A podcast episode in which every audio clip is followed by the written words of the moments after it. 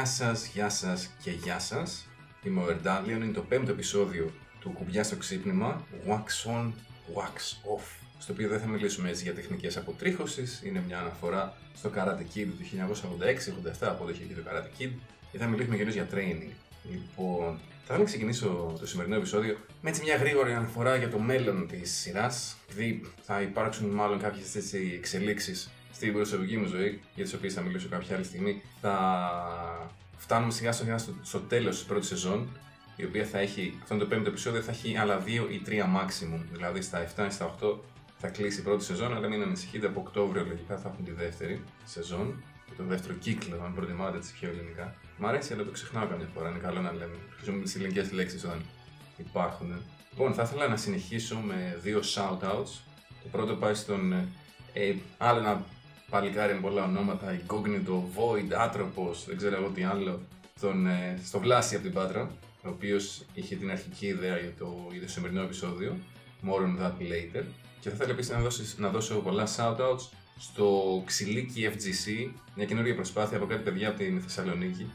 Έχει πλάκα, το είχα αναφέρει, δεν θυμάμαι αν ήταν στα takes που εν τέλει ανέβασα, αλλά κάποια στιγμή αναφερόμουν στο ότι το τουρνουά λέω και λέω είναι το το τουρνουά ήταν τα τουρνουά που είχαμε στην Αθήνα. Δεν ξέρω τι συνέβαινε στις άλλες πόλεις της Ελλάδος.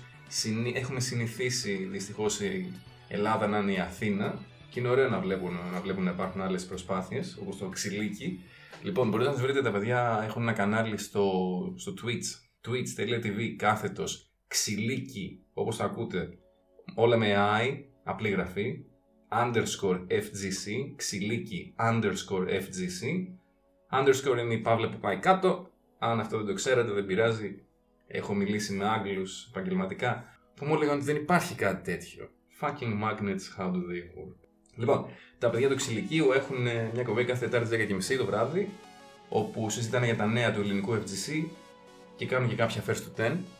Ωραία πράγματα. Μια ιδέα που λίγο πολύ όλοι την είχαμε κάποια στιγμή, αλλά αυτοί επιτέλους ήρθαν και την έκαναν, ε, την έκαναν πράξη. Και νομίζω έχει σημαντικό έτσι να, να γίνονται πράγματα και είναι ευχάριστο. Λοιπόν, στο θέμα μας όμω. Τρία λεπτά εισαγωγή. Το θέμα μας είναι το training. Η πρόταση του Βλάση ήταν να πω για το training stage και γιατί οι Ιάπωνες αρέσκονται στο να παίζουν εκεί πέρα. Λοιπόν, αυτό είναι μια ερώτηση που έχει θέσει ο Astral Cloud. Τον αναφέρω συχνά γιατί είναι έτσι. Μεγάλο κεφάλαιο στο ελληνικό FGC. Ε, τώρα θυμήθηκα η Ρίστο Παρόδο, με το πω σωστά. Το Ξυλίκι έχουν και, έχουν και δικό του κανάλι στο YouTube, έχουν Twitter, μπορείτε να τους βρείτε όλες εκεί πέρα το main τους, οπότε έχω καταλάβει στο Twitch. Λοιπόν, η Ρίστον παράδειγμα ήταν αυτό, το είναι μια παρένθεση, μάλλον πιο σωστά. Ο Άστραλ είχε ρωτήσει πριν από χρόνια, στο forum που είχαμε κάποτε, ότι γιατί οι Ιάπωνε διαλέγουν τόσο πολύ το training stage. Το έχει απαντήσει ο Sensor Dex. Η απάντηση είναι, και θα αναφερθώ και, θα, και σε άλλα, δεν θα είναι μόνο αυτό το σημερινό θέμα, γιατί αυτό, αυτό μπορούμε να το αναπτύξουμε πολύ γρήγορα στα επόμενα δύο λεπτά. Οι Ιάπωνε διαλέγουν την πίστα του training stage γιατί έχει στο Street Fighter 4 και 5 συγκεκριμένα και σε όλες τις. Ε, αυτό έχει ξεκινήσει στο Street Fighter 4. Σε όλα τα fighting τη Capcom βλέπουμε έτσι το εξής φαινόμενο. Το training stage να έχει να αποτελείται από πολλά πολλά τετραγωνάκια. Τα οποία τετραγωνάκια τι μας βοηθά να κάνουμε, να μετρήσουμε την απόσταση. Γιατί μας νοιάζει να μετρήσουμε την απόσταση, γιατί το, το Street Fighter είναι κυρίως ένα παιχνίδι αποστάσεων. Ελέγχεις τον χώρο στον οποίο ο χαρακτήρας σου μπορεί να είναι καλύτερος ή χειρότερος από τον άλλον, οπότε θες να είσαι σε μια συγκεκριμένη απόσταση μεγαλύτερη, μικρότερη, ανάλογα με το χαρακτήρα και ανάλογα με το match-up. Και ανάλογα με το πώς παίζει ο αντίπαλος, αλλά αυτό έχει δευτερεύουσα σημασία πιθανότητα. Γιατί είναι σημαντικό αυτό, γιατί αν είμαι σε μια απόσταση δύο τετραγωνακίων και παίζω Rose και ο αντίπαλος έχει ρίου, ξέρω ότι αν εγώ πατήσω έτσι όπως είμαστε σκούπα όταν χτυπήσω, ο αντίπαλος όχι. Οπότε ξέρω ότι αν ο αντίπαλος πατήσει οποιοδήποτε normal, medium ή αν πατήσει ας πούμε medium kick ή πατήσει hard kick, τη σκούπα τη λεγόμενη, ξέρω ότι θα γουιφάρει, οπότε υπολογίζω στο μυαλό μου πάρα πολύ γρήγορα εκείνη τη στιγμή, κάτι που έρχεται με την εμπειρία, επειδή θα κάνει whiff, να του, να του κάνω το whiff punish. Όπως θα κάνει ε, recovery από την, από την κίνηση μόλις έχει κάνει whiff, μπορώ να πατήσω τη δικιά μου τη σκούπα και να το χτυπήσω. Και φυσικά αυτό γίνεται και σε μεγαλύτερες αποστάσεις που κανονικά η σκούπα μου δεν θα έφτανε, επειδή ο άλλος έχει κάνει whiff, άρα έχει μεγαλώσει το box του. Κάνω από τη σκούπα μου και χτυπάω. Αυτό γιατί είναι σημαντικό στο training stage, γιατί αυτά, όσο καλός και να είναι ένας παίχτης, κανείς λοιπόν δεν μπορεί να το ξέρει αυτό απ' έξω να ξέρει όλες αυτές τις αποστάσεις απ' έξω. Αλλά αν έχεις ένα μπούσουλα, αν έχεις κάτι, ένα visual cue που λένε οι Αγγλοσάξονε, βοηθάει πάρα πάρα πολύ. Δηλαδή μπορεί να μην χρειάζεται καν να το ξέρεις απ' έξω, μπορεί να ξέρεις την απόσταση, να τη μετρήσεις εκείνη τη στιγμή για να πεις: OK, πάμε, πάμε. Βέβαια, Αυτό δεν γίνεται, αυτό γινόταν πάρα πολύ στο Street Fighter 4 και για λόγους ότι παίζαν σε PlayStation και στο PlayStation κάποιες πίστες είχαν lag. Αλλά ένας λόγος που οι Ιάπωνες, ας πούμε, συγκεκριμένα διάλεγαν αυτή την πίστα ήταν αυτός.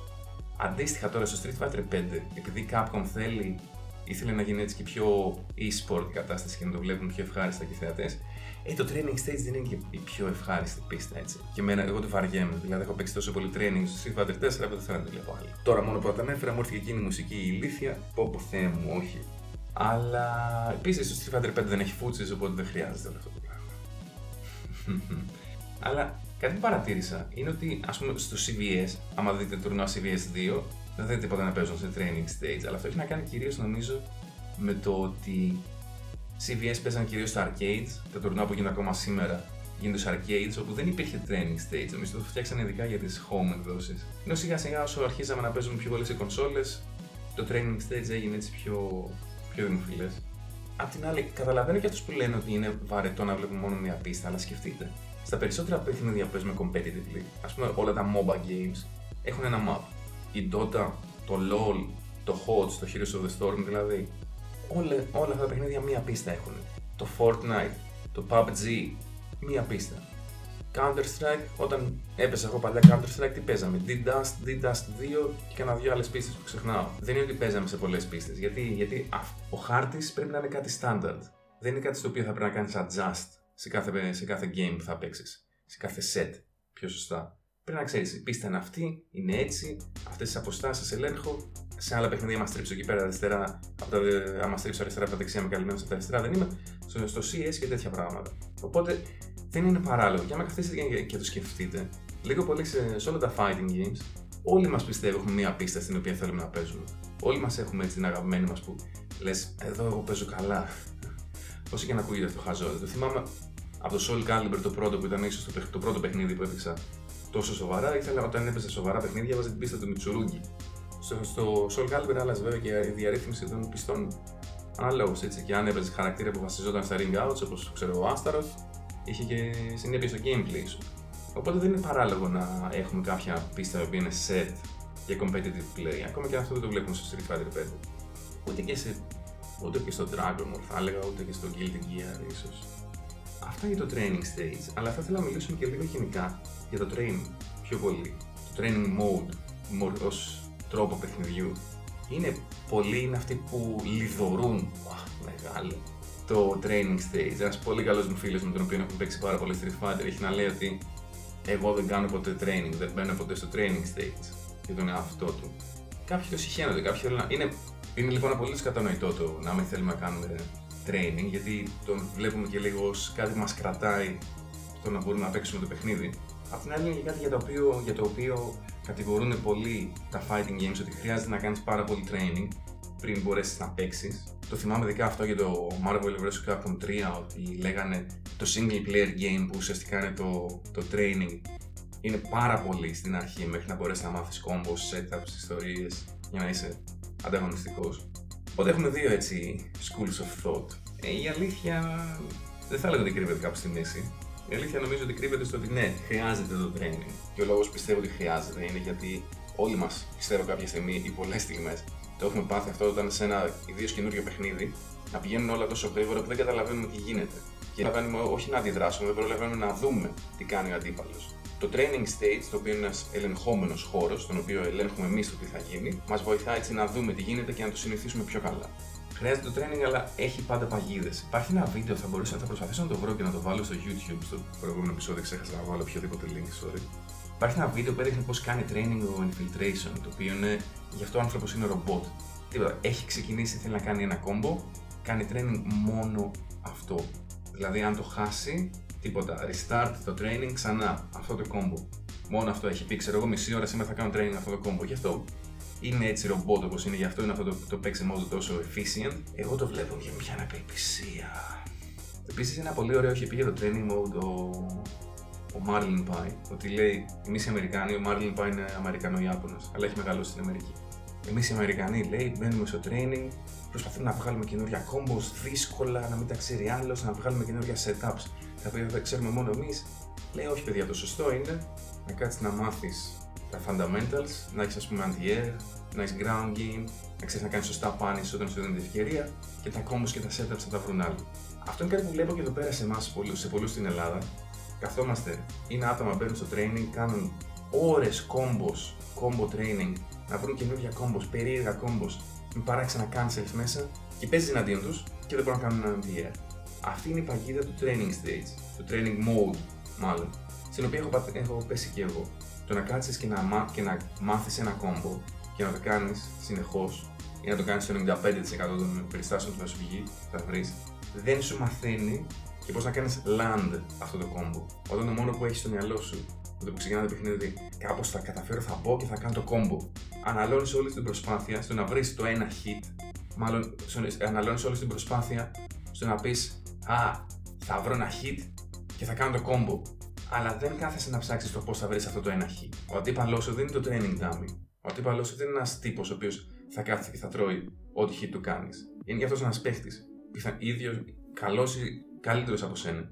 Αν ο μόνος λόγος που παίζεις είναι για να κάνεις combo, μείνεις στο training mode. Γίνε ο καινούριο σου desk. Αν θέλεις να παίζεις ανταγωνιστικά, πρέπει πρώτα να μάθεις πώς θα βρίσκεις το πρώτο hit και μετά από αυτό το hit πώς θα κάνεις combo. Και ένα τελευταίο για το training stage, για το training mode. Πάτε έχω πάθει σήμερα. Είμαι πολύ άϊπνος, πολύ άϊπνος.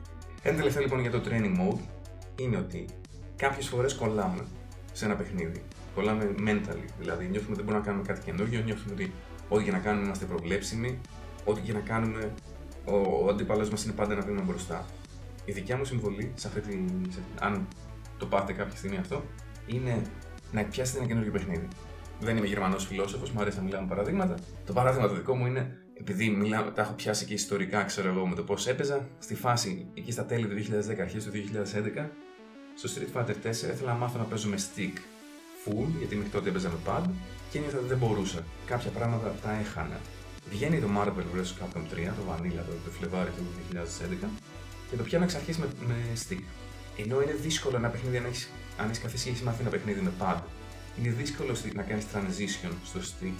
Όπως με τα περισσότερα πράγματα που μαθαίνεις εξ αρχής, αν πιάσεις ένα παιχνίδι που δεν ξέρεις καν το movement του, δεν ξέρεις καν τα mechanics του και πιάσεις το stick, μαθαίνεις σιγά σιγά το παιχνίδι αλλά και το να παίζεις με το stick, επειδή είναι μέρος της ίδιας διαδικασίας. Έμαθα εγώ λοιπόν να παίζω Marvel καθαρά με stick. Αν μου δώσει ένα pad, θα είμαι σαν να, σαν να έχω ξαναπέξει παιχνίδι. Ε, ενώ με stick είμαι GG. Και μαθαίνοντας έτσι να παίζω Marvel με το stick, έμαθα να παίζω και Street Fighter 4 με stick. σω όχι στο 100% που θα ήμουν με ένα fight pad της Mad Guts, εκείνα τα παλιά που χαλούσαν σαν χάρτινη πύργη, αλλά σίγουρα πάρα πολύ καλύτερα από ότι αν προσπαθούσα να παίξω μόνο Street Fighter 4 με stick. Που κάποια στιγμή θα βαριόμουν και θα το παρατούσα όπως πολλοί άλλοι. Γεια σου, Γιούτσο. Ε, ωραία. Και επίσης μπορεί να σας μάθει ένα άλλο παιχνίδι μπορεί να σας μάθει καλύτερα κάποια concepts τα οποία δεν είναι απαραίτητα στο παιχνίδι που παίζετε εκείνη τη στιγμή. Α πούμε, το... η ιδέα του να κάνεις επίθεση με πολλά dash μπροστινά δεν την είχα στο Street Fighter 4 γιατί και οι χαρακτήρες που έπαιζαν δεν είχαν πολύ καλά dash. Αλλά το Wave Dash που έχει το Marvel σου δίνει μια καινούργια αίσθηση για το πώς μπορείς να κινηθείς στον χώρο. Ή αντίστοιχα, αν παίζεις ένα παιχνίδι, αν παίζεις Street Fighter 4 και παίζεις Rose και βασίζεσαι πάρα πολύ στο Backdash, αν παίξεις ένα παιχνίδι το οποίο δεν έχει ε, άτρωτα backdash, δεν έχει invincible backdash, invisible θα λέγανε κάποιοι, μπορεί να σου μάθει να ελαττώσεις λίγο το, το reliance σου στο, στο backdash. Sorry για πολλά αγγλικά, αλλά όταν δουλεύεις με αγγλικά κάποιες φορές μπλέκονται λίγο οι δύο γλώσσες. Τώρα εντάξει, αυτό το τελευταίο για τα άλλα παιχνίδια είναι, θα μπορούσε να είναι ολόκληρο κεφάλαιο. σω το κάνω κάποια στιγμή ένα επεισόδιο. Πείτε μου αν σας ενδιαφέρει και σαν concept. Αυτά για την ώρα, αυτό ήταν το πέμπτο επεισόδιο λοιπόν. Ευχαριστώ πάρα πολύ που με ακούσατε, που με ανεχτήκατε. Θα τα πούμε σε μία εβδομάδα. Δεν είμαι σίγουρος αν θα είναι κάποιο επεισόδιο με guest ή όχι. Θα, φανεί, θα, φανεί στην πορεία. Ξανά, αν έχετε κάποια, αν υπάρχει κάτι που θέλετε να ακούσετε, κάποιο συγκεκριμένο θέμα, κάποια συγκεκριμένη ιστορία, πείτε το μου. Ξέρετε που να με βρείτε. Ε, σας χαιρετώ. Τα λέμε σε μια εβδομάδα. Adiós.